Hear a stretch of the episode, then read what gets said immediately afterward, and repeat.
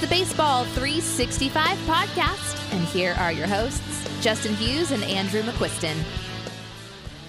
Welcome to episode 134 of the Baseball 365 podcast. My name is Justin Hughes, and thank you for taking some time out of your week to spend with us today. You can follow the podcast on Twitter at Baseball365Pod. I am on Twitter myself at Justin Hughes 365 and Andrew is on Twitter at AMCQ82. Give us a follow. Love to connect with you there. And if you haven't joined our Facebook group, it is Baseball 365. Over there we have close to 3,000 members talking about baseball every day of the week, year, month, hour. Okay, not not not really hour, but I mean, I it almost feels like there's a post every hour, and especially when you get into the season think we average more than a post an hour. But great people in the group talking about baseball, the signings that are going on right now, and everything else. Fan, some people are. I've seen some people posting about dynasty league openings or fantasy league openings, and that'll continue going all throughout the off season. And the best way you can support the show is to go to iTunes. If you leave us a five star rating and write a nice review for us, it's a great way to help us get our names out there.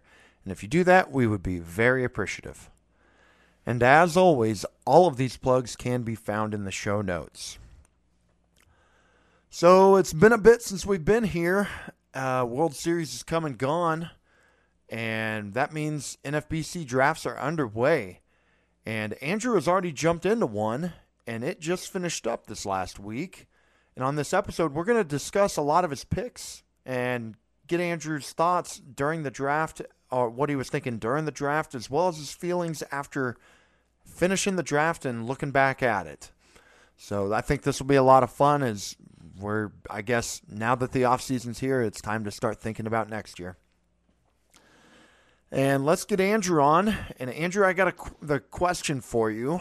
I think anybody who follows um, me on Twitter knows that last weekend I went to Minneapolis for a weekend watching AEW Pro Wrestling. I managed to put a poster up and get Baseball 365 on national TV, at least a little plug. Had a great time. I know you're really into the NFL too, so I'm going to remove that option here. But so it, baseball and football are removed here. So, what non baseball or football event is tops on the list of things that you would love to go to? It can be a concert, golf, NBA, Final Four, whatever it is? Man, you know, I I thought about this for a while, and I had a hard time coming up with something. Really? I, yeah, I, I'm uh, I mean, I like college basketball. I've been to I've been to the Final Four um, when my team. I'm I'm a Duke fan, so I was. I guess going to Cameron Indoor Stadium I would like, but I was trying to think of a non-sports thing too, and it's like there's nobody like I have to see in concert. There was just nothing jumping out at me that I was like, that's it. And I actually thought about it quite a bit. So no, what did you say about Cameron? Something what?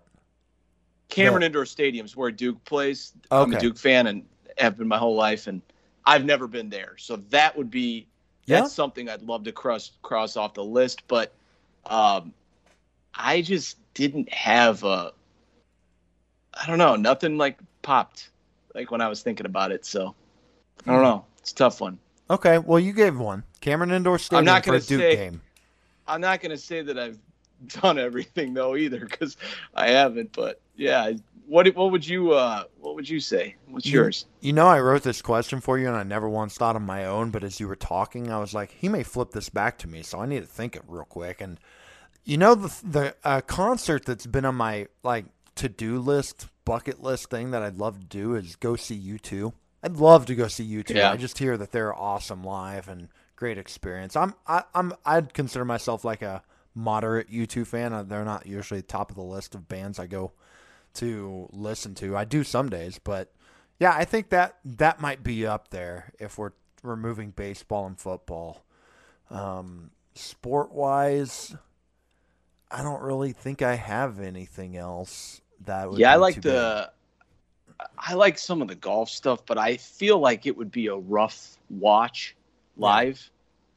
Yeah. Um, so I've never been that into feeling like I have to go. But yeah, I don't know. I, I just didn't have anything that stuck out. So. Well, you gave one. You gave going to a Duke yeah, home game. I thought Final Four was going to be yours, but I didn't know you had been to one before. So yeah, was, I, I, went learned. when they uh, when they won the national championship in 2015. I was there. So. Really? Where was it was in, in in Indy.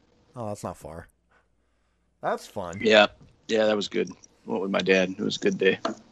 All right, so the World Series ended. We've got a World Series champ, and we're not going to spend much time going into that. But congratulations to the Braves. I think everybody other than the other than the state of Texas was cheering for you to win that World Series. So, congrats to them. But Andrew, you were in a league in a NFBC draft set, uh, the next day, weren't you? Or at least queued like you joined a league to do a draft. I think it was the it was like two days after. I think, yeah. They it was right it, when they opened up. I I think the season ended on a Tuesday, and that Thursday it opened up, and we started drafting pretty quick. So you got that. You got that. Um, it was uh, that was when they opened up in there too quick. Because right when you said it had been one day, I was drinking water and I was about ready to spit out the word slacker. Yeah, but yeah, I don't think that they were open. To, I mean, I was watching it, and right when they said that they were live, I signed up for one. So, and I think it started the same day that I signed up. So, and pick. Um, why don't you tell everybody what pick number you had? You yeah, so they with. do. Uh, they do a KDS, which any. I mean, I know most people are familiar, but you pretty much just anybody that doesn't know, you just rank the slots um, one through fifteen. It's a fifteen team draft and hold. Um, you just rank the slots, and then there's a random run where they, uh, it's like you the first person that's picked if their first choice is like in this draft, for example, the guy who got picked first, his first choice was 15, so he picked 15th. Wow. And I actually and I actually was uh, I'm pretty sure that's right. I think he was 15, but I was the second one, whatever the first guy was. I think he was 15. Um, and I got, I just left mine one through 15 because I didn't, I didn't feel really strongly about where I wanted to pick. So I was like, I'm just going to leave it this way, do a draft, and then kind of see how I feel about it. And um, yeah, I, I got the got the first picks. Nice way to start off pick number one one, and with that pick, you took Mr. Fernando Tatis Jr. So my first questions, um, my first question was: Were there any options you were considering here, or were you pretty set once you saw you were picking one that he was your guy? Uh, I was pretty set. I would say. I mean, that doesn't mean that there's other guys that are wrong or you know like if somebody else was picking one one and they didn't take him and they took somebody else i i think that there's probably a handful of guys or a few that you could take that i wouldn't uh, be like wow that's crazy. And i mean i think everybody knows who they are. So i i didn't really strongly consider anybody else but i think that um yeah i think there's a few others that are fine if you want to take them. So the shoulder thing we've talked i know we talked about it before. I think we when we just recorded last he had already said or i i can't i'm not certain but he mentioned that he is not planning on having that surgery. Yeah. So do you, does that make you feel stronger in terms of like more comfortable having ha, uh, drafting him one one like if he had if he had had surgery a month ago would you still you think you would have taken him it's hard to say. I don't know for sure. I mean, I do think that if you're worried about it, I mean, you can take Trea Turner, you can take Juan Soto, you can, you know, there's other guys you can take that it's fine. You know, like it's kind of like, I mean, all these guys are obviously studs. So um, if you're not comfortable with it, I get it. I mean, like it's fine to take somebody else. I, I'm not overly concerned about it, but like I said, I get it if you are. I mean, 130 games, I think it was 42 and 25 or something like that. I mean, he just does everything. It's such a good base for your team. And not to mention, on top of it, he's dual eligible this year. And I tell you that shortstop outfield, it's just beautiful. Like it's great.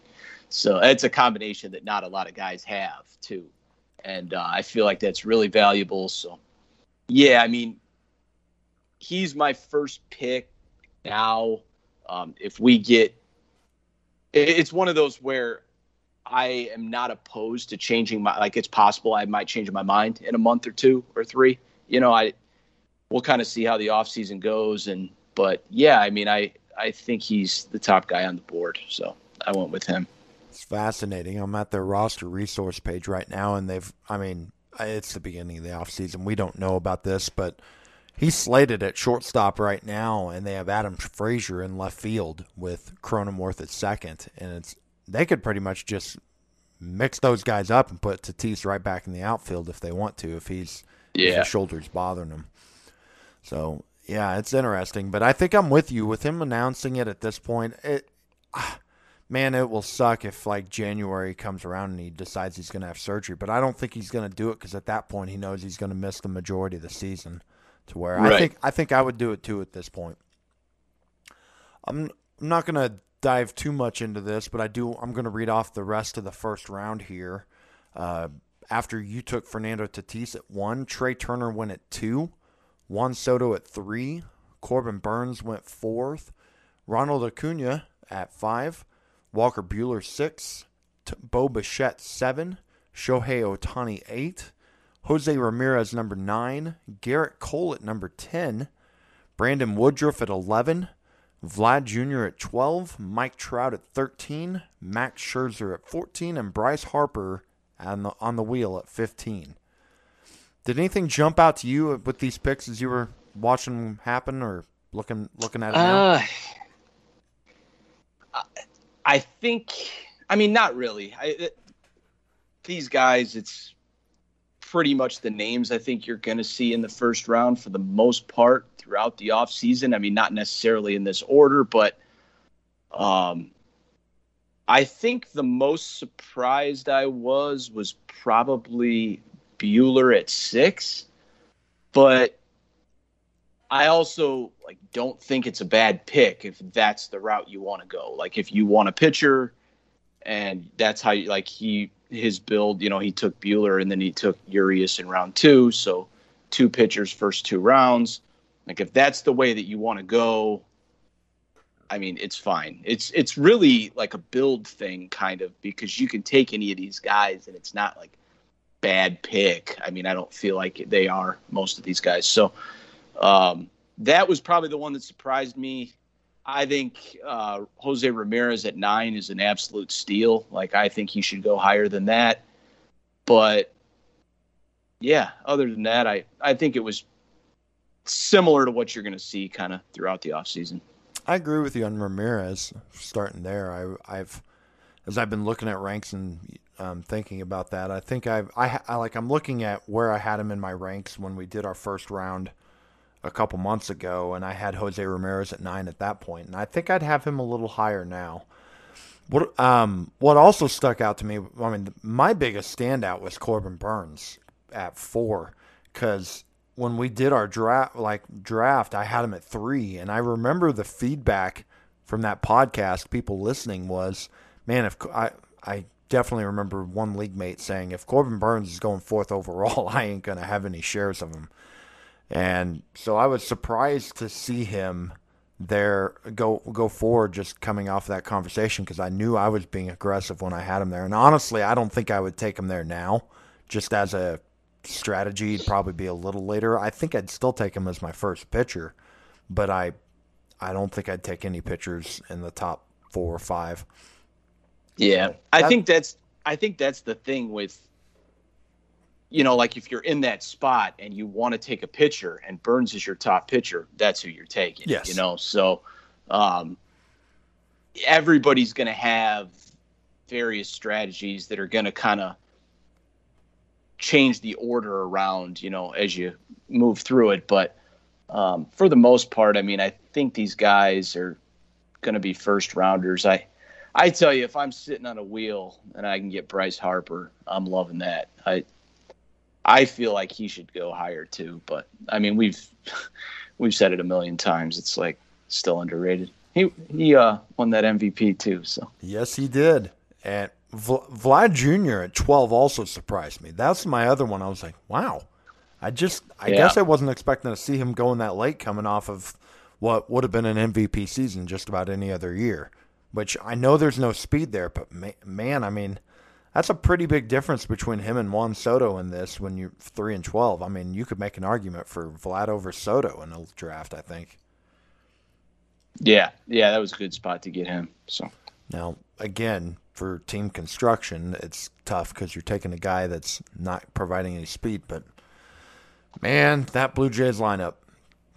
Okay, so yeah, let's definitely. let's get into the second round here.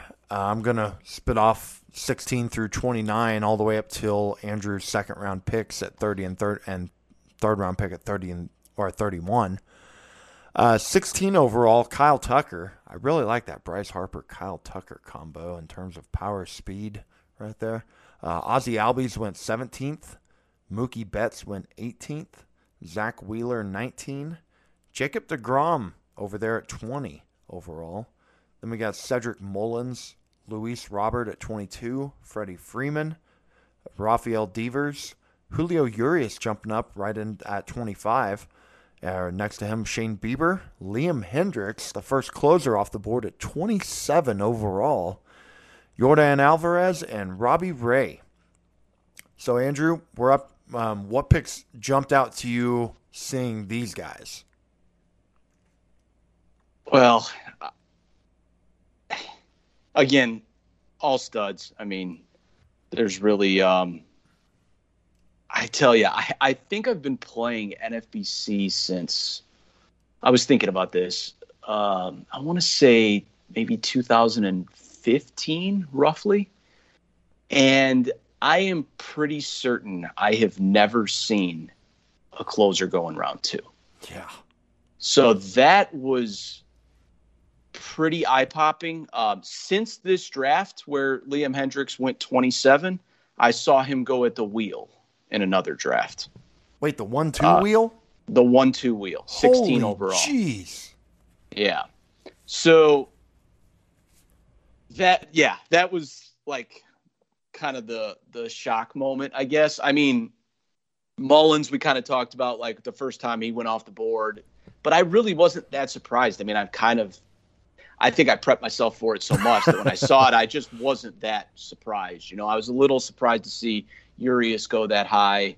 Uh, but he's probably going to go, you know, pretty high now, like two, three, round two, round three. So, um, but yeah, most of these guys, I mean, I wasn't too surprised, but yeah, seeing a closer going round two, like I said, I don't, I don't think I've ever seen that ever. I've seen him go in round three, and uh, you know, Hader went in round three in this draft, but I, I don't think I've ever seen him going in round two. That doesn't mean they never have, but it's just in the drafts I've been in, I've never seen it definitely has sticker shocks in that one. I mean that that's the biggest shock to me looking at this group that Liam Hendriks, a, cl- a closer, gets moved into it. And I, we've talked about this, especially early in the offseason. Getting those reliable closers is feels more important than even when you're drafting later in the offseason. But dang man, yeah. That's a you're passing on some really good talent to take a closer in the end of the second round there. Oh yeah, definitely. So you're picking at 30 and 31 here. What are you thinking here as it's getting to your picks? And um, why don't you tell everybody who you ended up taking? Well, I was kind of, um, I was kind of mulling over a few options. Uh, the one that was easy was Starling Marte. I so like Mullins, Robert, Marte, all going round two, and I feel like you could put those guys in any order, personal preference, whatever. Um, and I got Marte, you know, several picks after those guys went. And uh, yeah, I mean, it just, he kind of just gives you everything, gives you the floor and batting average, gives you the speed, like stuff that's kind of scarce. So I like that. Um, and I also took Machado on this turn. And I was close to taking, I would say, the two guys that I really thought about um, were Josh Hader and Lucas Giolito were like the other the other guys I was strongly considering. And I think it really just for me it kind of came down to I feel like this this year at least right now and I reserve the right to change my mind but I feel like that the the pitching is just deeper. Uh, the starting pitching I know we've talked about it but last year that group of guys that I felt with being or felt good about being my top pitcher or SP2 whatever it was it, it just dropped off pretty fast. And as I went through this draft, um, I still felt like I got good pitching without taking anybody in the top three rounds. And uh, I just, I don't know. I, I kind of felt that and wanted to try it because I was like, okay, you know, if I hate it when I'm done, then maybe I won't do that. Um, but yeah, it just kind of made me go uh, bat bat there. And it with Hader, I I could have probably done it, and um, it may have been okay. But yeah, it's still like taking a closer in that spot for me is still tough. So. Yeah, I mean, taking a closer over Manny Machado, it's just hard to. Yeah. Look at those two and actually think, yes, I want to take the closer over Manny Machado. Um, yeah, the other thing is too is Machado is providing you with some steals too. I know yes. it's not a ton probably, but even if he gets like eight to twelve, I think it was ten or twelve this year. Pulling it right um, now.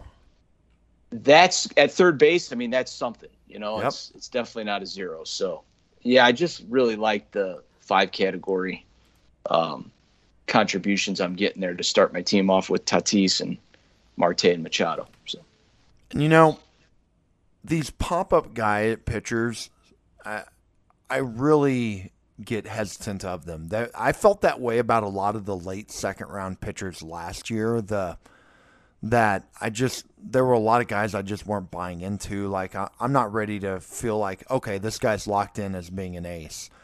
I the the, the Diamondbacks guy, what was his name? Uh, Zach Gallen. Yeah, Zach Gallen. There was um, Jack Flaherty was one I was like, I'm not ready to put him into the ace category yet. And there was a few other guys that were like that that were going right around then, and then it got even more ugly. And when I look at the second round guys this year, I mean, Urias, I, I actually do feel pretty good about Urias, but Bieber, I'm not completely sold up between his shoulder and everything else. Robbie Ray's going there. Zack Wheeler's going in the early second. And when I see the pitchers going in the fourth round in this draft, I'm like, I don't see a big gap between them. I mean, yes, I I think I would take Wheeler above some, most of them, but I don't know how strongly I feel about it to where yeah, I definitely am in agreement with you in terms of what it differs from years past where I'd rather just get the power speed guys because I think I said this at the end of the season, but I finished really strong in all my leagues last year, and there were two categories I finished that that I think kept prevented me from finishing in first instead of second and third, and that was stolen bases and saves. And I don't know what to do about like saves. I think one of the things you just lock into, luck into, in some ways, but stolen bases that can be deter- you can change that just by drafting more speed early because that's where you got to get your speed without hurting yourself. So I love that. Yeah. I mean, the Marte pick specifically, I freaking love that. I I knew you knew you you knew I'd say that anyways, but yeah, I, I think Marte is a 16 to 20 pick overall, and you're getting him at 30 here. And you got the Yeah, I I just feel like with Marte and Machado, if they disappoint like this year going into, you know, 2022, if they disappoint, I still feel like they're going to perform like a fifth, sixth, seventh rounder. Yes. To where it's not going to just break me, you know? And some of these pitchers, I mean, I just I feel like they're and even even a few of the hitters taken up here too, but I just I think those guys are pretty safe to at least give me like pretty good production. You know, I'm not saying that they'll blow away their ADP, taking them at 30 31. But I also think that there's floor that you can't deny with these guys. So I kind of like that. Yeah, love it. And it, it, I definitely was curious as you told me those first three. Let's see what this pitching staff looks like. And we're going to take a break here, and then we'll come back and we're going to start talking about the next, round, like, start focusing more on Andrew's picks and less about the rest of the league. We'll be right back.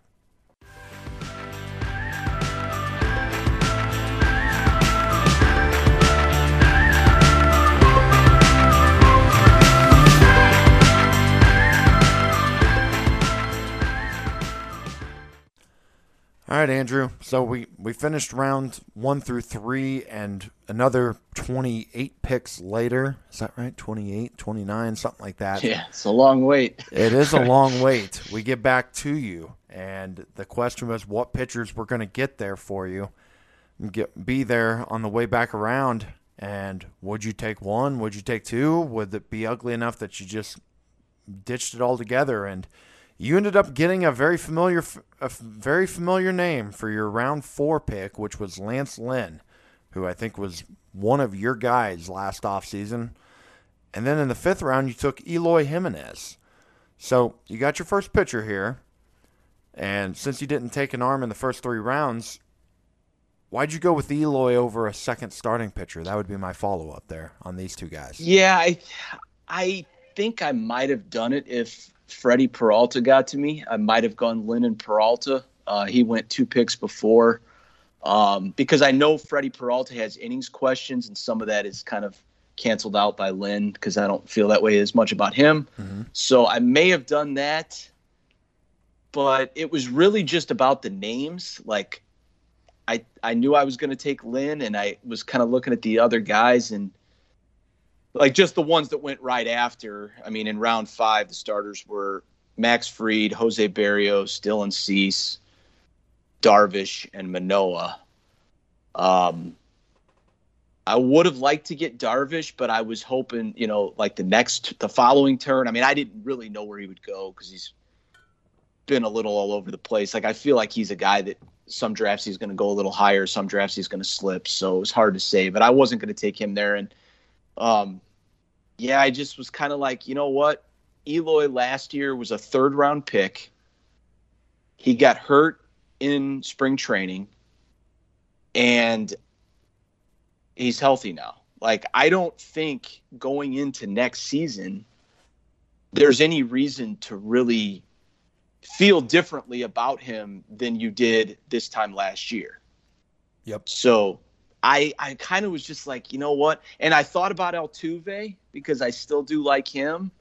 Um, but I felt like I could get second base. You know, I knew there was more other guys that I would like, and I was just like, I'm just going to go with Eloy here at four five and know that you know that's.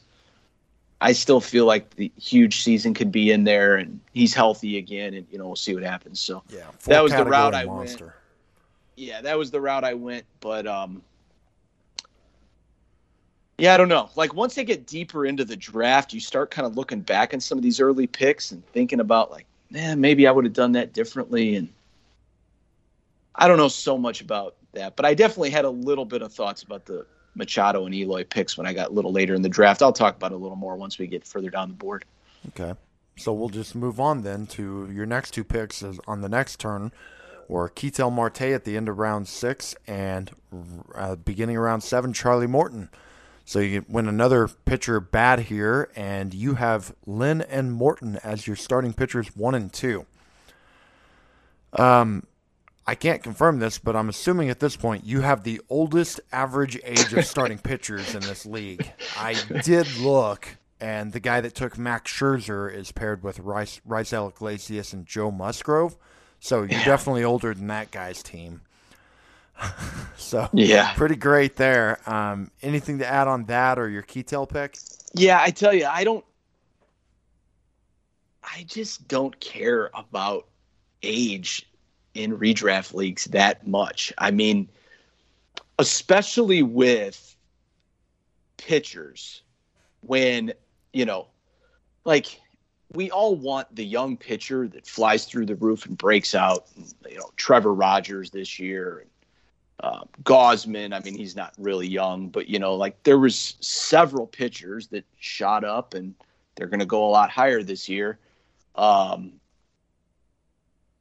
but like the thing with guys like Lynn and Morton, and even some of the guys I took a little bit later, I know that I don't have to worry about innings with those guys. Like I just don't have to worry about it. I mean, granted, if they're hurt, that's different. And I'll admit, they're older, they could break down. I mean, it's it's within the realm of possibility, but um, some of these younger guys, the performance that you have that like your expectation level for their performance, I feel like it's more volatile. And I also feel like the innings are more volatile. And I just don't know what I'm getting quite as much as I do with guys like that. So I don't care that much about their age. I mean, yeah, they're old, but like in a one year league, I mean, it's different in a dynasty, but like in a one year league, it just it just doesn't matter to me that much. With the Ketel Marte pick, I dual eligible, high floor guy, uh, batting average. I really wanted to focus on. I feel like batting average is a little bit scarce. I feel like people ignore it a lot.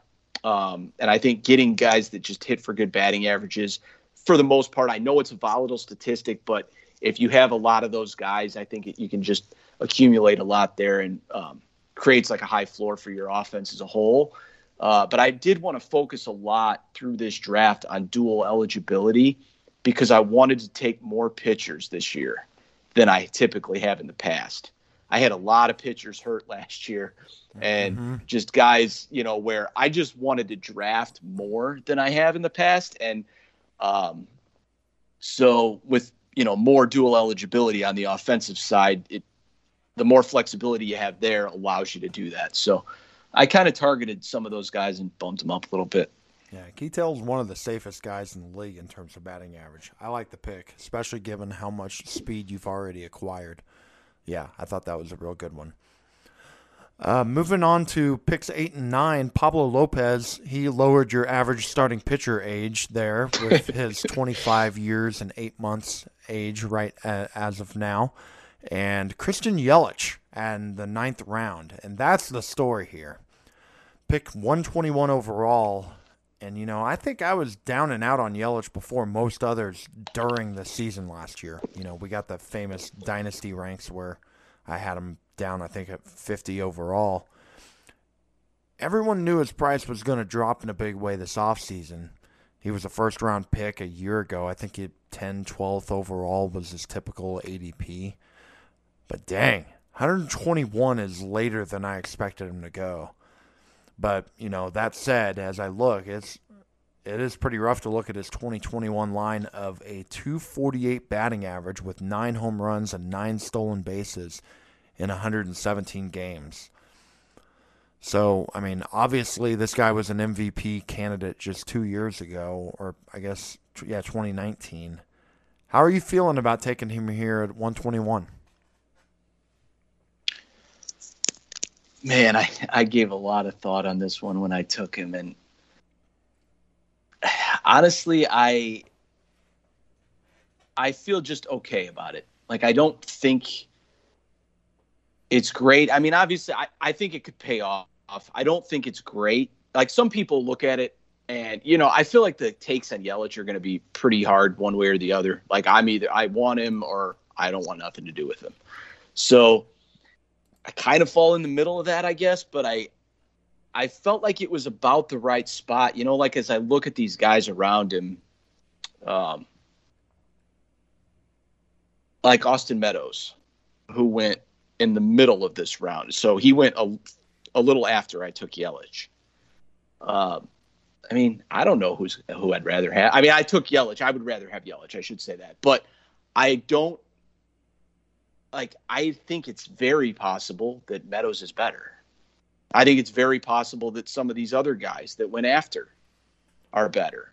So I mean they were this year, you know. So he's definitely going to have to bounce back a pretty good bit to return value here.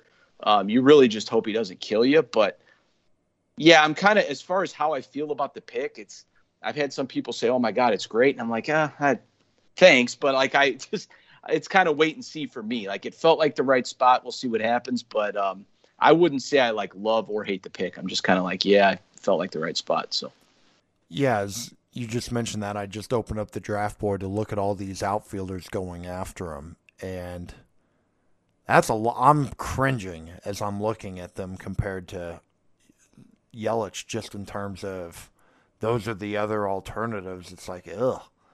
And what that's telling me, like, I'm not sure what I'd do with Yelich in terms there, but seeing that is making me even feel more like I want to get outfielders early because wow, that gets ugly in the yeah. 10th round of, if you're taking these guys that I mean, Adolis Garcia is going in that same round. Am I going to take Adolis Garcia and feel good about it? Oh, that would no, no. Uh, yeah, Lourdes Gurriel. Yeah, it's just one. Dra- it's just one draft, but yeah, I know what you're saying. Yeah, yeah. But I'm um, I'm I'm going down even the next couple rounds, and I'm I'm really struggling to find anybody.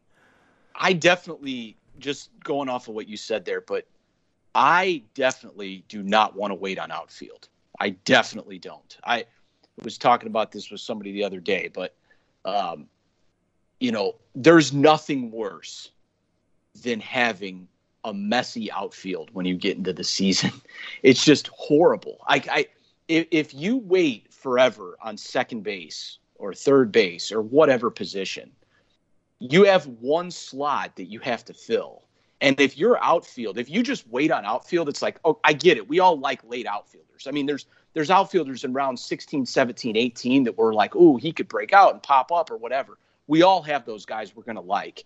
But I don't feel like you should go into it assuming that those guys are going to take that step because you have to fill five slots.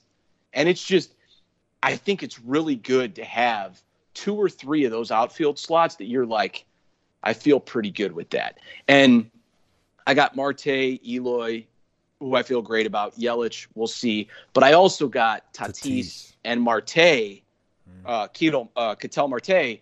I always call him Ketel. I don't know why, but uh, whatever it is. Ketel Marte who I can put in the outfield. And then that allowed me later to take middle infielders that maybe if they crack the lineup, I move, you know, those guys to outfield, etc. So kind of the flexibility that I like there. But yeah, I just I feel like you should not wait too long to get your outfield going. It's just it could get rocky. I remember a team I had I had one team this past year where it was like that, and it was like every week I'm looking at my outfield. It was just gross. It was like four slots that were just interchanging, and none of them, you know, it was just rough. So I just wouldn't uh, wait too long on that. I'm with you. Looking at this more, I'm and I, I am seeing some guys in the 16th, 18th round I like in terms of that price, but I'm also that you want to have one though like I'm thinking I need to get him early, so I'm not trying to take him here in this ninth to twelfth round range. Yeah. Okay. Uh, round ten and round eleven, we got Josh Bell, one of another one of our guys that we both liked last off season that we talked about a lot during the season, and reliever Camilo Doval. Am I saying that right? Yeah, believe yeah, so. Yeah, the fireball reliever for the the I almost said San Francisco 49ers. it's definitely still football season right now. Uh, Josh Bell, we've already talked about him. He started horribly, which makes his end of season stat line look weaker. But he was really good after mid to late May. I like that pick. Um, we talked about that on the episode where guys whose season lines maybe mask their strong finish to the year, and he was on that episode. So I'd re- we don't really need to go too much into that unless you want to add anything. But Camilo Doval, electric arm, probably their best closing option right now. But this is a veteran team. Well, the Giants typically are a team that sign veterans. You would think they'd sign someone to pitch in the ninth. But let me ask you if I set it at 50 50 right now, one way or the other, you got to lean. Do you think Doval is more or less likely to be their opening day closer right now? I mean, they could always sign somebody, but uh, if I had to pick, is he or isn't he? I mean, yeah, I think I think he's going to be the closer. Okay. So, but regardless, you got yourself an electric arm here to where you know it's so hard to predict saves with a lot of players right now because roles are so undefined in the majority of teams. What I do like about this is you're getting yourself a reliever that has an electric arm that, if anything else, you're going to get great ratios out of. And odds are pretty good at least some point next year, even if he's not starting the year. He's got a good chance of getting saved some point during the season if he's not at the, the whole year. Yeah, yeah. Here, here's kind of how I look at this because I know that it's a little bit of sticker shock here taking him at 10, 11 turn. Um, so I took him here as the 13th closer off the board. Um, like I said, Hendriks went in round two, Hader went in round three, um, and then you know they're obviously Iglesias and Chapman, all the all the guys that we we've kind of come to know there gets to a point pretty quick, at, at, least this time of year. Now, keep in mind, it's obviously November. There's a lot of stuff that's going to happen between now and the time the season starts. Uh, but there just aren't, like, at what point do you start feeling like you don't know if the guy's going to get saves? Because for me, it's about round six in this draft. And I counted, there are so Hendriks, Hader, Emmanuel Clase, Edwin Diaz, Iglesias, Pressly, Jansen, Aroldis, and maybe Will Smith. Will Smith was the ninth one off the board in this draft.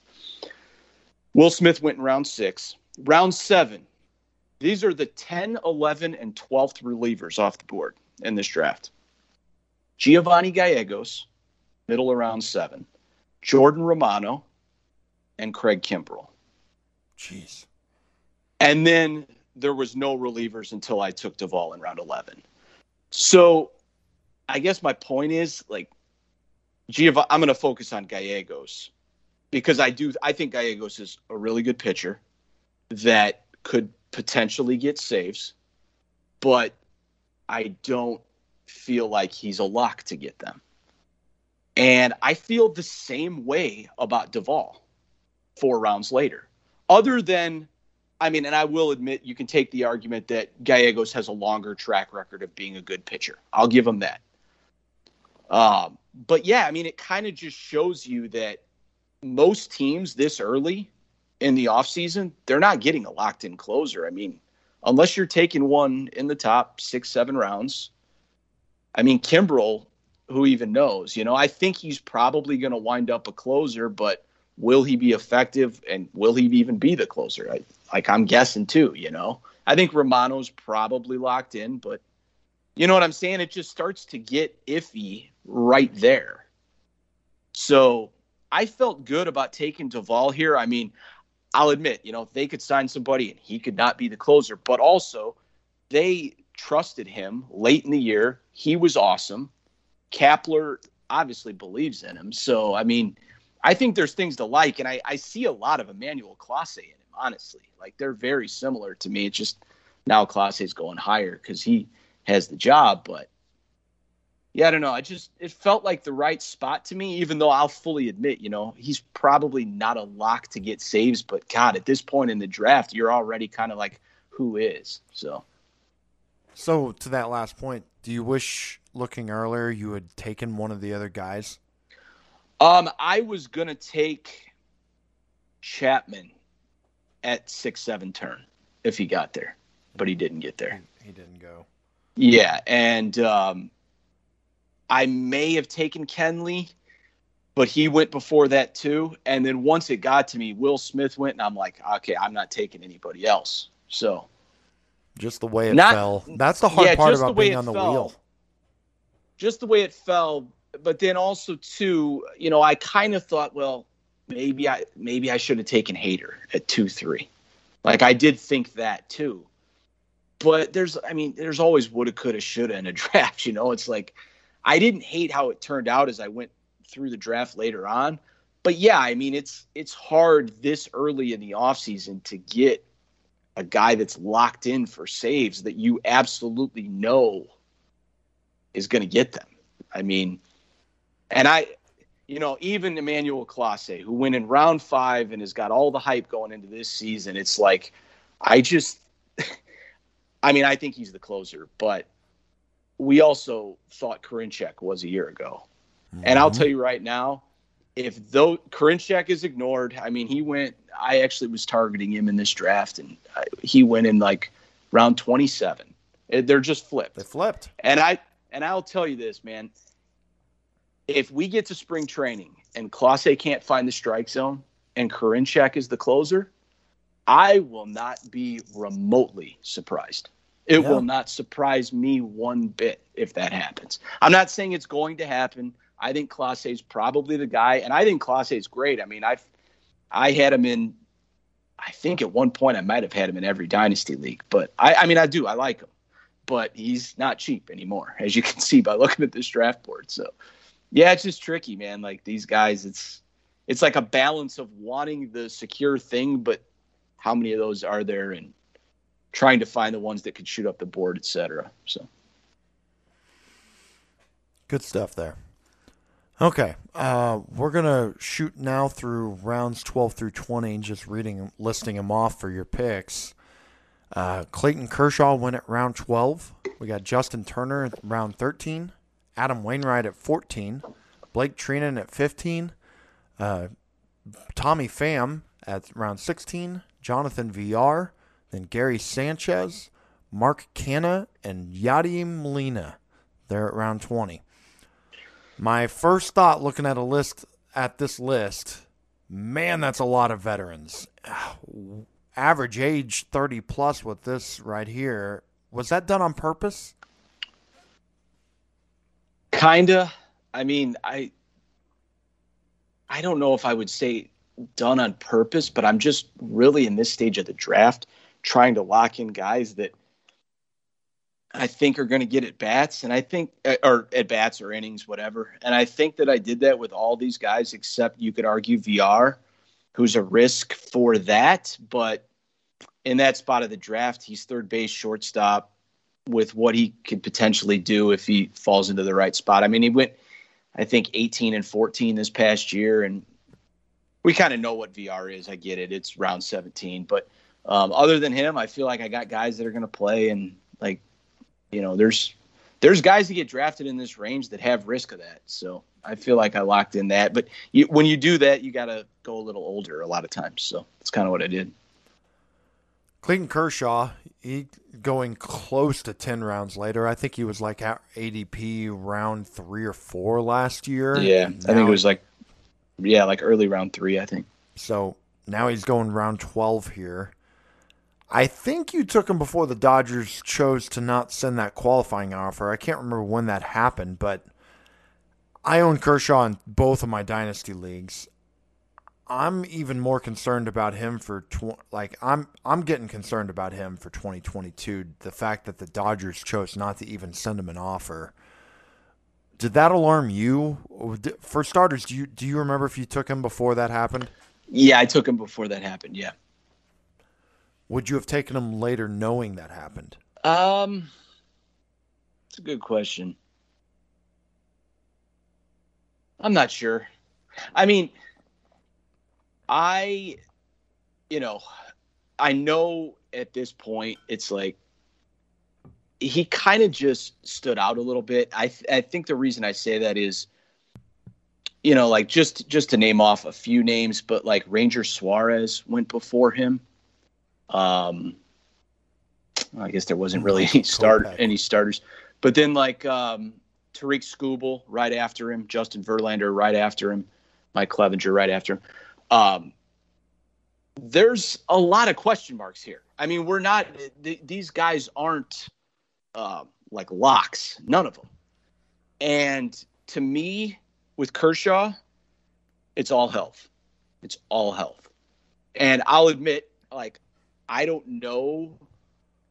I, I don't have like a ridiculous amount of confidence that he's going to get through the season fully healthy and all that stuff. I don't. But I also knew that I was going to take a lot of pitchers in this draft. And I know that he's a guy that when he's pitching, I'm pitching him. I'm not even thinking about it. I'm using him all the time. And there's just guys in this range that like I have a lot of question marks about too, you know? Like what is what is Justin Verlander at this point? I don't even have a clue, you know? Mike Clevinger, same thing. Ranger Suarez, same thing. You know, they're all going around here, so to me, it's like I know Kershaw's a stud when he's pitching, and we'll just see how much he does. And I'm gonna fill a bunch of innings like later on and do all that. So that was kind of my thought on it. Uh, he's gone so far in 15 NFBC drafts. Earliest he's gone is 68, and latest wow. he's gone is and latest he's gone is 243. So pretty wide range. ADP 159, 15 drafts, and I got him at 180. So I mean, it really it, it's like I said to me at least it's all health, mm-hmm. and you will just see how many innings he throws. But I feel good saying that he's going to be good when he pitches. He always is, you yes. know. So that's that was kind of my thought behind it. He's my SP four, and there'll be other guys that I'm using when he's when he's not in there. So. As a dynasty owner, like I said, I hope I hope you get those innings. I, you know, it's funny when I look at these pitchers around him. One of my first thought is the guy who I definitely would take over him that went after him is the guy you took two rounds later, and that's Adam Wainwright. I just, I, I think I've, if Wainwright's going in the 14th round, I think I'm going to own him everywhere once again. Round 14, sign me up. The guy's just innings for yeah i felt uh i felt you on my shoulder when i made that pick. But then you but took, yeah yeah. you took your second reliever in blake treinen um so you got treinen doval. There's a chance you might not have a single closer yet but again just like we said about doval treinen is another really good bullpen arm who could close. I you know once again i don't know where you're at with saves but you've got two really good guys for ratios there at the very least. Assume, yeah, I, th- I think with Treinen, it's just mostly going to come down to do they do they bring Kenley back? If they do, then Kenley's probably the ninth inning guy. But we've seen Kenley lose it a little bit at times, and you just you never know. I feel like Treinen's awesome. He's going to be close to saves if he's not getting them, and I think that there's a chance that, I mean, if he's getting them, I mean, he's as good as anybody. Yeah, Pull up his uh, Savant page. Yeah, I mean, he's just. And again, in this spot of the draft, you know, it's kind of tricky, so you got to be a little creative taking relievers. But, um, yeah, I mean, I like Wainwright too. SP five. I mean, with Turner, it was the high batting average, kind of high floor, and felt like that allowed me to take like Sanchez, who I know is going to hurt me in batting average, but I expect power and stuff like kind of set me up for some of those picks a little bit later. So.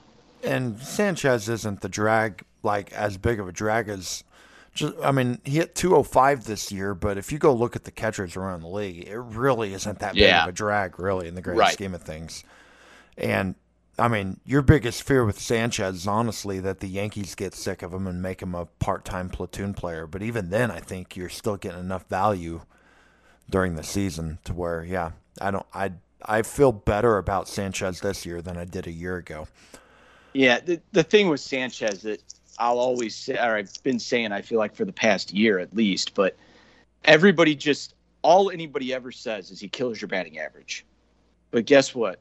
So does every other catcher that you're drafting in this spot of the draft. I mean, pretty much. You know, there's a few that maybe don't, but they're not giving you power like the power potential that he has. So like I know what he is. I get it. Like low batting average, a lot of power. I mean, there's a place for guys like that at catcher position. I mean, there's. I would have probably liked to get Zunino. I mean, went like the round prior, but I mean, would I be that surprised if they flipped right back the other way? No. You know, it's just so. Yeah, I know what he is, but I felt like I built the batting average around it be able to take it. And like I said, I mean, like another guy I was looking at in this spot was, um, I think it was this spot. Yeah, Sean Murphy, mm-hmm. who went actually about seven picks later. And I mean, Sean Murphy's a batting average drain himself. You know, like there's other guys that are like that too. And he was even losing playing time to Yan Gomes last year, later part of the year. So they've got their flaws. I mean, kind of all the catchers. At least just, once you get once you get past the top several.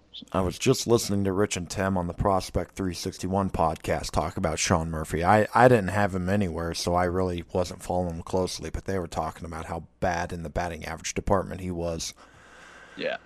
Uh, Jonathan Villar, we, you brought him up earlier. He's a free agent again. His cost is definitely down from a year ago. I took him in the eighth round in that Rotomasters draft and hold last year. His ADP did drop as the offseason went, but where are we hoping he lands this offseason? I mean, my first thought is Baltimore again.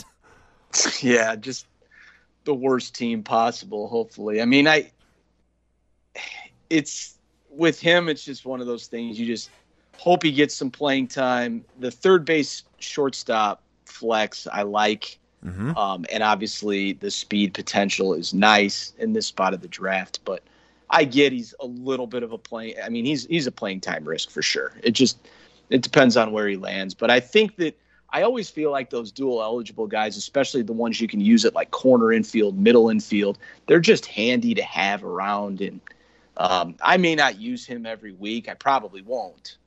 Uh, but I think there will be points too where it's like, yeah, he's he's pretty valuable. So it's he's kind of like a, just a hot cold player. We know what he is. You know where he needs to go. I just figured it out. I was sitting there trying to think of teams that are now sellers and dumping salary and all that stuff. He needs to go to Cincinnati. Put him at shortstop yeah. in Cincinnati, where they don't really care about defense at shortstop, anyways. I mean, they had Eugenio Suarez playing there for a good chunk of the year last year. Right. Just stick him at shortstop yeah, was... and let him play in that little ballpark for the for the year. So that's my hope. I just came up with it. Put him in Cincinnati. Uh, last thing, Yadi Molina, always there to take. Always like that too. Um, let's move on here to rounds 21 through 30. Try to move a little faster here as we're getting to the back half. Jeff McNeil, Diego Castillo, Carlos Carrasco, Carlos Santana, Wilmer Flores, Dinelson Lamet, Dane Dunning, Haseong Kim, Zach Eflin, and Aaron Hicks at round 30. So we're 30 rounds in here, Andrew, and still zero prospects taken. Were you even considering any prospects up to this point to where you were actually like really considering it on your pick? Um, not really. No. Uh, the one. So just to give a quick rundown, at least of the ones that I can see or that stick out, Bobby Witt Jr. went in round nine. I've heard of him going as high as like round three or four it's just, it's just going to get crazy. I, I, feel like, but he went in round nine in this draft. Uh, Adley went in round fifteen, and when Adley went, I I liked it um, more more probably than these other guys, and it's a lot to do with the position. Um, I just feel like when he comes up, it's automatic he's going into your lineup. You're yes. not it's just mindless. Like it's not even it's just really easy. He's going in, catcher's bad, and he has a chance to be I mean, he doesn't even have to be that great to be very useful in fantasy this year. So I didn't mind Adley where he went. But most of these other ones, like I wasn't even considering Witt. Um, and yeah, like Julio Rodriguez went in round 20. I wasn't considering him. No, I just, I didn't. I'm kind of just trying to, especially in these draft and holds this year, I just want to focus more on at bats and innings. And um, like, I won't be that surprised if Julio Rodriguez isn't up till late in the season.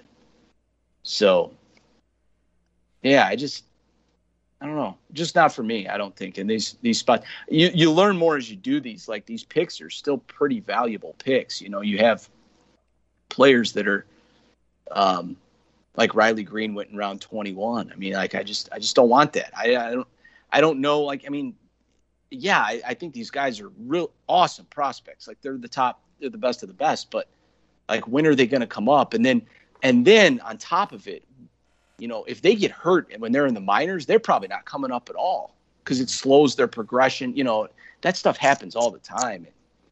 I just don't really want to deal with it, especially when there's good players on the board, and I feel like there still was. So I didn't really have much interest in most of them. No. And when they come up, will they even perform? I mean, Jarred Kelenic right. seemed to can't miss last year, and right there's he could still easily turn it around this year, but that was ugly for anybody that invested in him. Um, And Dylan Carlson the year before, he didn't give a good return on investment for people who were in on him. I mean, it, it happens with those guys too, to where, yeah, I, I'm I with think, you. I think the best example, actually, and I, I'll probably say this more than once this offseason, but is Wander Franco. Mm-hmm. And like in one draft, I had Wander Franco this last year in one league, and I think I took him in round like 18 or 19. And let's be let's be clear, Wander Franco's the real deal. We all know it. He's awesome. Had a really good season. Tampa just gave him a big contract yeah, too. Right. And here and here were his stats. 288, 7 homers, 2 steals in 70 games played. Now, let me say this again. He's the real deal. I'm not like trying to slight what he did or anything like that. But even him in round 18 or 19, I forget what it was, wherever I got him, he, he wasn't winning me a league. Like he wasn't doing any, like he wasn't boom value, like shooting to the sky. And he was great, you know? So it really makes you think. I mean, like, as great as he was, he didn't have major impact in fantasy this year, this past year. I, I didn't feel like. I mean, did you? Like, no. I mean, you know, I remember. Like if you just look at the numbers, I mean, obviously it's impressive for his age and all that, but. I remember last offseason you were asking me a question about Wander Franco I don't remember if it was a draft I had just done or if we were just talking about ADPs. But you asked me my thoughts on him going at it at the, eh, I don't remember if it was ADP or this draft, but he went around like 12, 12 or thirteen, and I just hemmed and hawed, and I'm like, I get somebody doing it, but it's not for me, and I really felt that way about. I mean, I think this I feel like this is a shift for you a little bit because I think you were definitely you were after a few more prospects last year than this year. I think I was off of the pro. Like I don't remember hardly taking any prospects in the first twenty rounds last year. I don't know if I did in a single draft. So just for for the reasons you're explaining, I really just I'm like I don't know how I feel. Like it's great to get that Ronald Acuna when they come up and they just set the world on fire day one. But it sucks when you take the Wander Franco and you sit on him for three months and get nothing, and then you get okay production for the last two months. And right. I think that's well, and the other people fall victim to. Right. And the other thing is too is you know, I mean, we all love prospects. They're fun. It's like you said, it's great when you own them when they blow up and stuff, but it's not great when you have too many of them and you have other guys that are hurt. Yes. And then all of a sudden you're in a crunch. Like if you have, you know, say a handful of or I mean, it's probably a better example to use with pitchers, but really any position. And it's like you have so X number of players that are in the minors and then X number that are hurt. And then all of a sudden your options for your lineup diminish to the point that you almost just are starting anybody that's active. So I feel like that if you can cut down on that and limit, you know, it's different if you know a guy's going to be up day one or something. I get it. But with a lot of these guys, they could be up in April, May, June. You don't know. Like, we don't know. Let's not pretend like we know when these guys are going to come up. It's kind of all over the board. And a lot of times, the guys that come up are the ones you never thought would. I actually heard um, I heard on another podcast that I want to say it was in 303 draft champions leagues last year, which is just like this one I just did, NFBC draft and hold. 300 of them, Spencer Torkelson got drafted. Hmm. And he never played, he never came up. Yep. And I want to say in 280 or 85 of them, Julio Rodriguez got drafted. Mm-hmm. Never came up you know and even if they come up at the end like let's say they would have came up in september I mean, what are they really doing to like win you the lead? You know, it's just it's not that impactful, and they really would have to go bonkers in that short period of time. So, Yep, it's much better to have the Carlos Santanas and Wilmer Flores, guys who can at least get you some innings and get you some at bats. And Carlos, yeah, they won't get Carlos Santana won't get you innings, but yeah, get, get you at bats. bats. Jeff McNeil. I mean, these guys are going to be on the field. Ha-Seong Kim, you don't know that he's going to play every day, but you know he's going to be in there at least. Some. Yeah, with Kim, with Kim, the reason I took him actually was he's second base, shortstop, third base, mm-hmm. which I love that, and I had Tatis.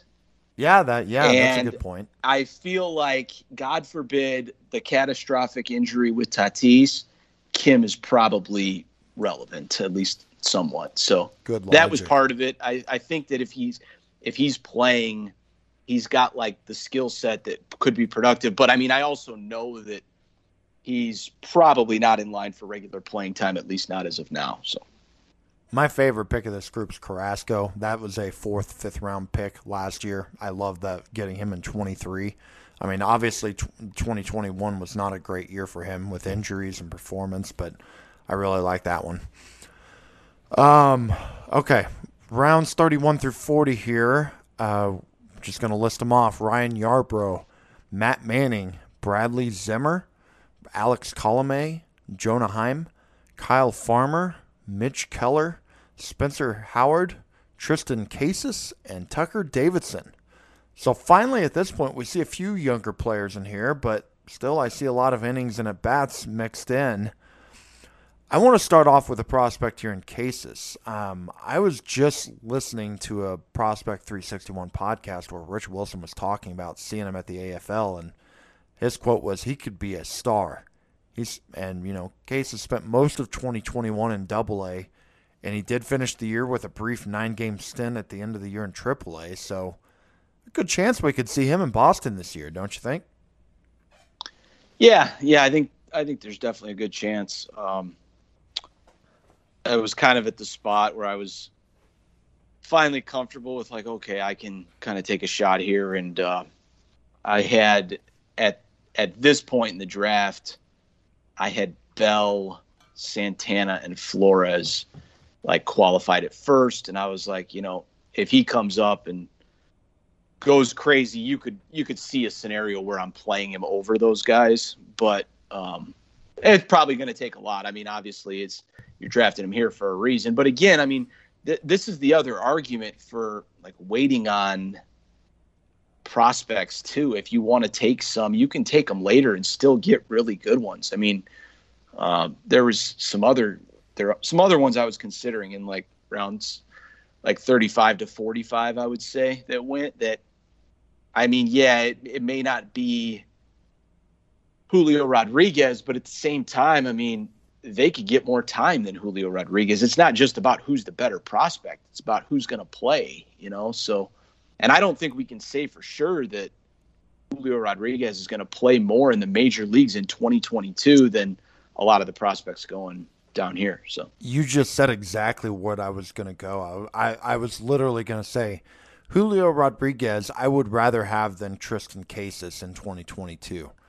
That said, the gap between them shouldn't be 18 rounds. I mean, yeah, I'd I'd much rather have Casas at that price than Julio. Just, I mean, I feel like they probably should be going pretty dang close. And yeah, Julio Rodriguez has the buzz. He's the guy to go in round 20, and he could be a great pick. But definitely, yeah, definitely. could also be a great pick. I mean, their first baseman's Bobby Dalbec right now, who I don't think is going to make it as an everyday player. I think he's going right down that Michael Chavis train. And yeah, I I think he's got a real good shot at being the starter there, not in the near future.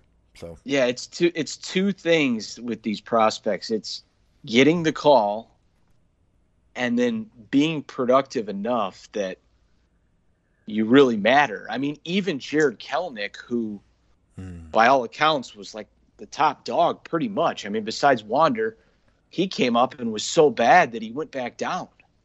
I mean, so nobody's immune to that, you know, and if you're if you're bad when you come up, I mean, you're probably going back down and I mean any of these guys could can do that. So yeah, I just think it's I think it's good if you want to take some, and I, for the record, I don't think.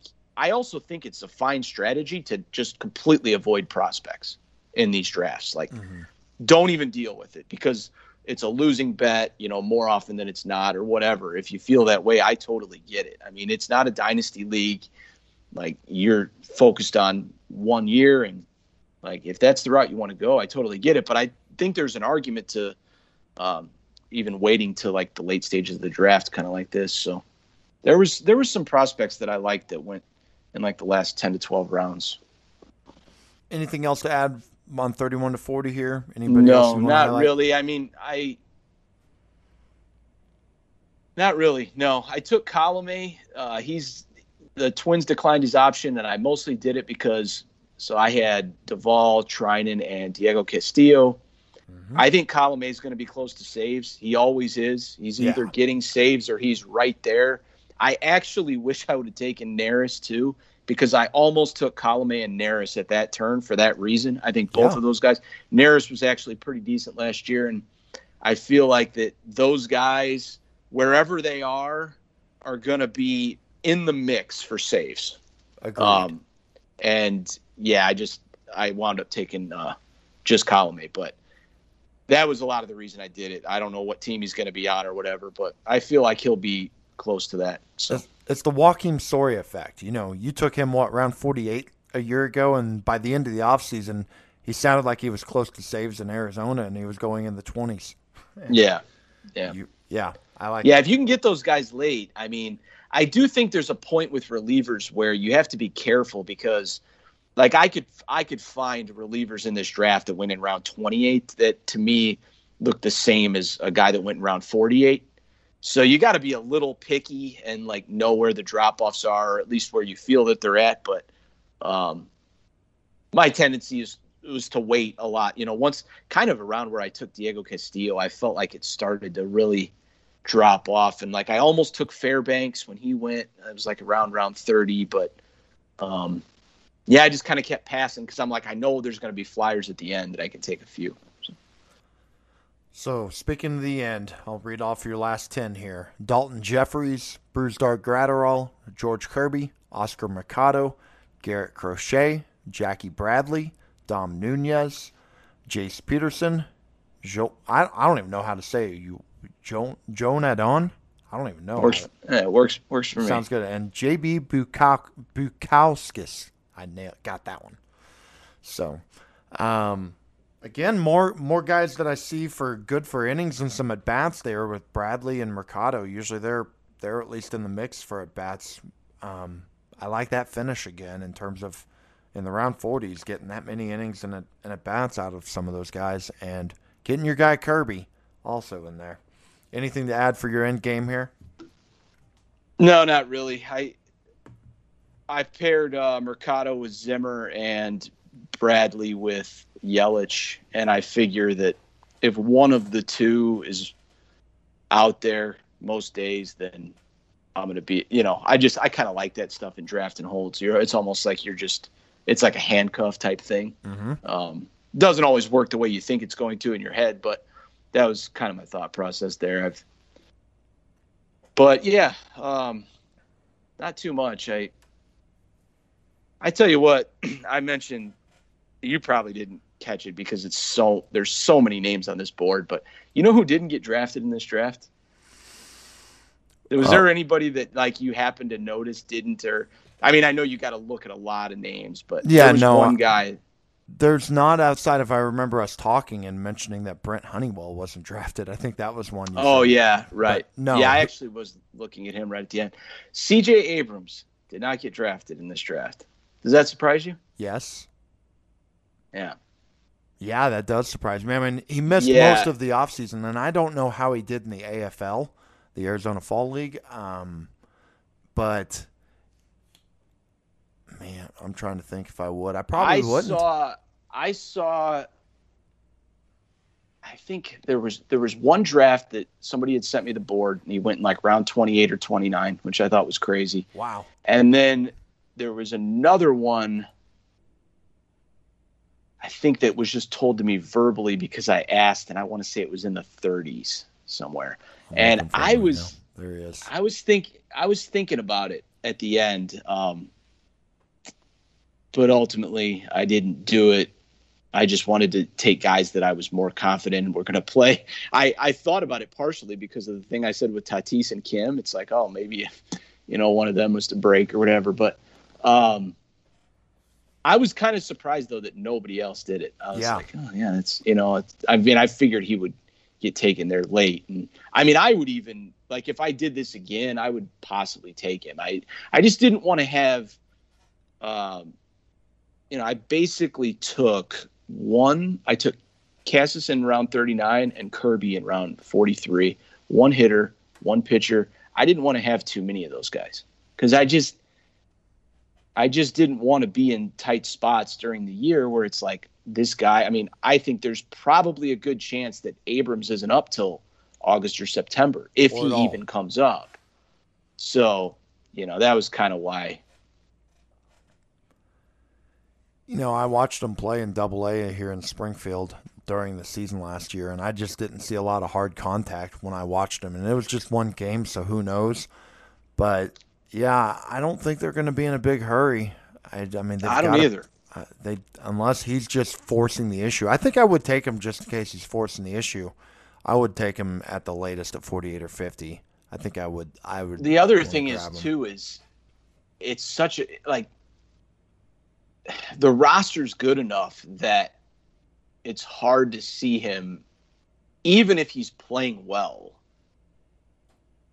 cracking the lineup this year. I just feel like it's going to be tough unless there's an injury. I mean, obviously, if if one of these, you know, if one of their main guys gets hurt, then you know maybe you see it. But I don't know if they're going to be in a spot where it's like he's just going to come up and play every day. I, I don't know. Like I, I don't really know it. how much I see it. When I look at their, I was looking at their roster on roster resource when you were talking about Tatis earlier, and Adam Frazier's right now in their lineup. I mean, that's a guy who, if he's struggling, yeah. or Trent Grisham, I'm like, I could, I could see them. If he, he he's got to force the issue. Yeah, definitely. but because they've got other guys they can plug in there. If he's not forcing the issue, and that one of those guys is struggling, they've got Kim, and they can go trade for somebody else. So I'm not saying that he definitely would get in there if one of those guys struggled, but if he's playing incredibly well, and maybe they start him at like I haven't paid attention to what he's done in the AFL, but maybe he played pretty well there, and they aggressively start him at AAA. Maybe, but yeah. I would I would think he's starting next year in Double A.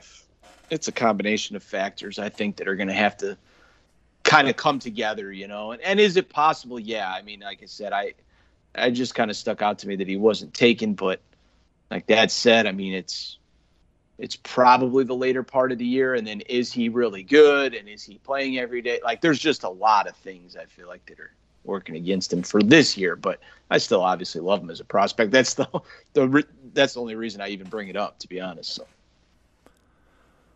So wrapping this up here uh, when you draft this early you were the pretty much the first draft. You're learning. There's little to no adp out there. So you're setting the standard in these drafts with your guys' drafts early on Looking back at this, what was the most surprising thing to you about this draft? Uh, Liam Hendriks going in round two. That's a good answer. I don't know. Like, maybe maybe that isn't really the answer. I don't know. The but, closers dry um, up early. That could be it, and they're going earlier. Yeah, I think. I think that's that's one of them. Um, I feel like that, like I said, that the pitching, the starting pitching, you can still build a good staff. Um, waiting a little bit, like I'm just comfortable waiting a little bit more than I was was last year. I mean, I'm not saying I wouldn't take an ace in the first round. I, I possibly would, uh, depending on you know where I was and the exact names on the board and stuff, but like I don't feel as much pressure to get one in the first two rounds as I did last year.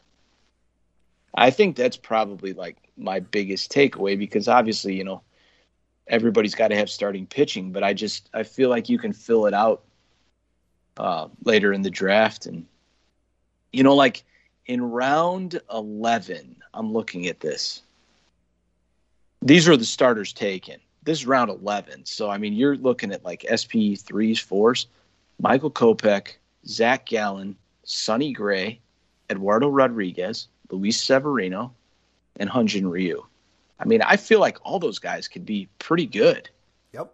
Um, they may not. They they won't all be pretty good, obviously, but um, and you can even go further down than that. But um, yeah, just I feel like that there's guys that can pop up. I mean, we saw a lot of that this year, and that may be influencing it some. I mean, but yeah, a lot, a lot of pitchers broke out this past year. I think that's why it's deeper. You know, there's just there's just a lot of guys. So. Last question here. Now that you've done this draft, what do you think you'll approach dr- differently in future drafts this offseason? Um, I, if I had one gripe, I probably would. Well, I would say my two biggest things would have been, um, I would have liked to have gotten a closer early. But there's a cost for that. Correct. And I think that, like the man, when I took Manny at the two three turn, I still am fine with it. Like it's totally fine pick, and anybody that does it is fine. But there's enough third baseman that I like a little bit later. I've heard a lot of people say that they don't like third base, and I've heard people um, say that too. Like I really, I specifically this year like Matt Chapman, who's who went in round twelve, Justin Turner, who I got in round thirteen, and Josh Donaldson went at fifth. Uh, where did he go? 17, 18 turn. Um, I like all three of those guys where they're mm-hmm. going. Um, I don't, you know, even Kyle Seager went in round 19.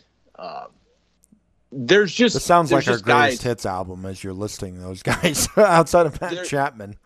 Well, there's just guys that, yeah, I, I still like Chapman because I think his playing time is really secure with his defense and – I just I think he's going to bounce back some.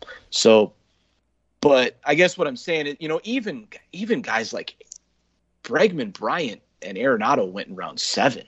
I am looking at uh, Rendon in round eight right you know? now, and that so, just jumped out to me. I'm like, wow, Bregman at 91. I you know we yeah. we talked about him being like a maybe overrated because of his name, but I think I'd be pretty happy to take him at 91.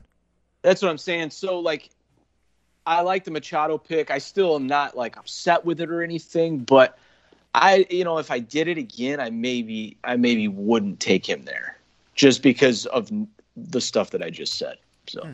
that's good info right there.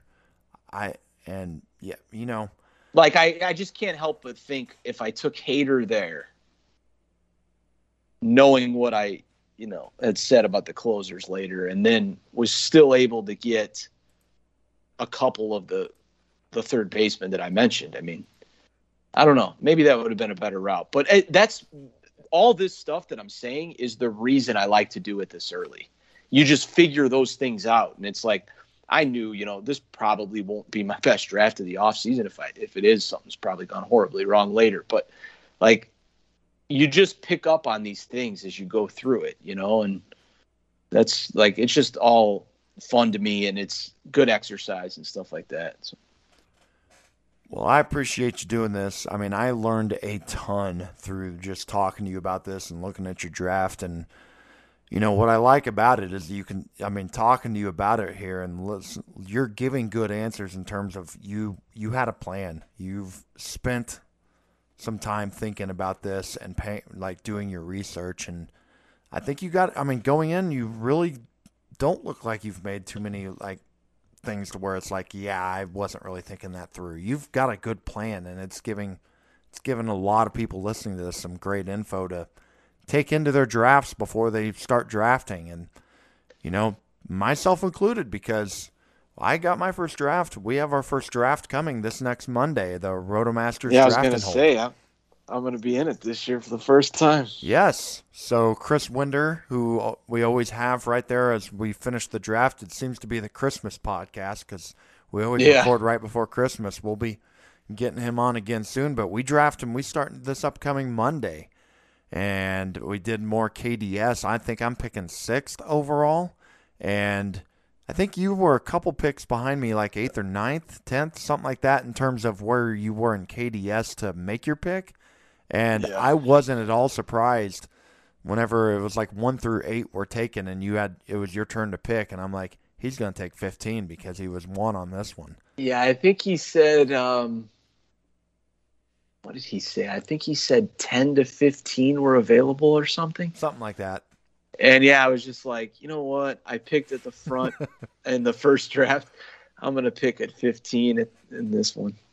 I, I kind of like pick. I like. I kind of like picking near the end, or I don't know. It, it's. I don't mind it either way. It's. Um, I'm just still. You know, it be good because I'm gonna have definitely different guys at least at the top of the draft than I did in this draft. So that's probably a good thing. One one thing I definitely and I would I will advise this to anybody just in general, but if you play in a lot of leagues, like a lot of redraft leagues, I would strongly advise mixing it up at the top of the draft. Like and it's mostly because and I will fully admit this, I had too much Shane Bieber last year. Mm. And I felt like I felt like the process was good, like I had my reasons, but when you take that guy that doesn't work out and you take him multiple, multiple times, I mean, I could have just as easily taken somebody else. Now, maybe, granted, he was the third pitcher going and it felt like the drop off was there, but you get it. Like if I would have flipped it and taken a hitter and then a pitcher or something, I did it. I want to say I did it three, four times where I took him because I was picking right around 9, 10, 11 where he was going. Mm-hmm. And it just didn't work out. But I, you know, it may be something where, say, I'm picking ninth in this draft or in whatever random draft, and then I'm picking ninth again, and the same guy is there. I may, I may flip like mix it up. I just, I because these guys are all studs, you know, and it's like I just don't want to have a bunch of teams that have the guy that that doesn't work out. I think if you diversify, I mean, you could still get guys later over and over. You know, if if you're taking the same guy in round 14 every round 14, 15, 16, whatever, that's not going to hurt you as much if that guy doesn't pan out. So I just think it's good to think about that. You were definitely giving me that suggestion last year. My first two drafts, I took Gerrit Cole as my first pitcher, and I nearly took the same second pitcher. He was, I think, there in both of them, and I went different in the second round, just going off of your advice. But yeah, that I th- I think that's a good point. I I had a lot of Gerrit Cole this last year, and that worked out for me. But yeah, if, if Gerrit Cole had been Shane Bieber, this year would have sucked for a lot of my redraft leagues. So I think that's a real good point.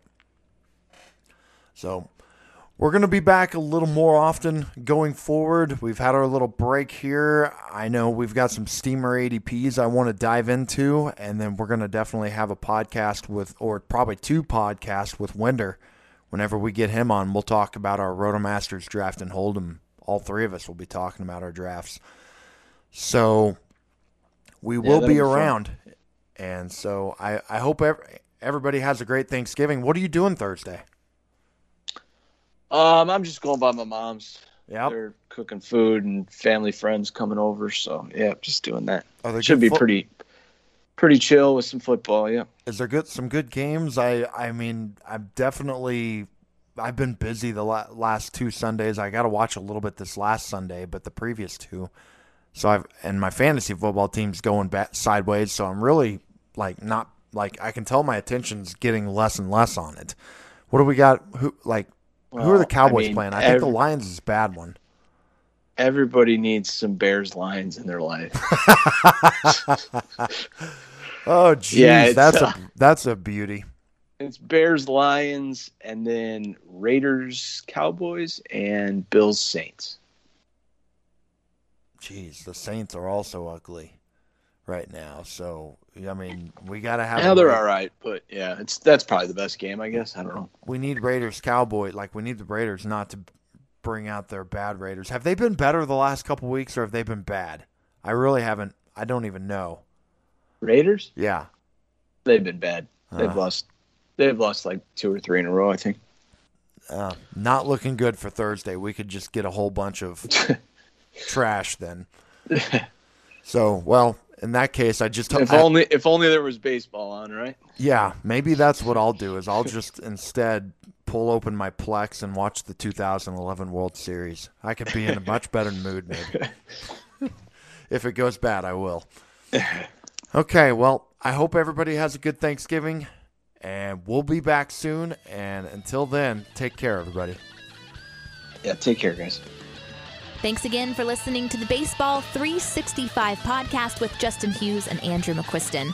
Be sure to check the show notes for all the details on today's episode, along with quick links to Facebook and Twitter. If you have a question, a comment, or a suggestion, we would love to hear from you. You can find us at the Baseball 365 Facebook group or send an email to us, baseball365pod at gmail.com. And if you like the show, take a moment, rate us on iTunes. Once again, please join the Baseball 365 community on Facebook. That's where baseball lives 365 days a year.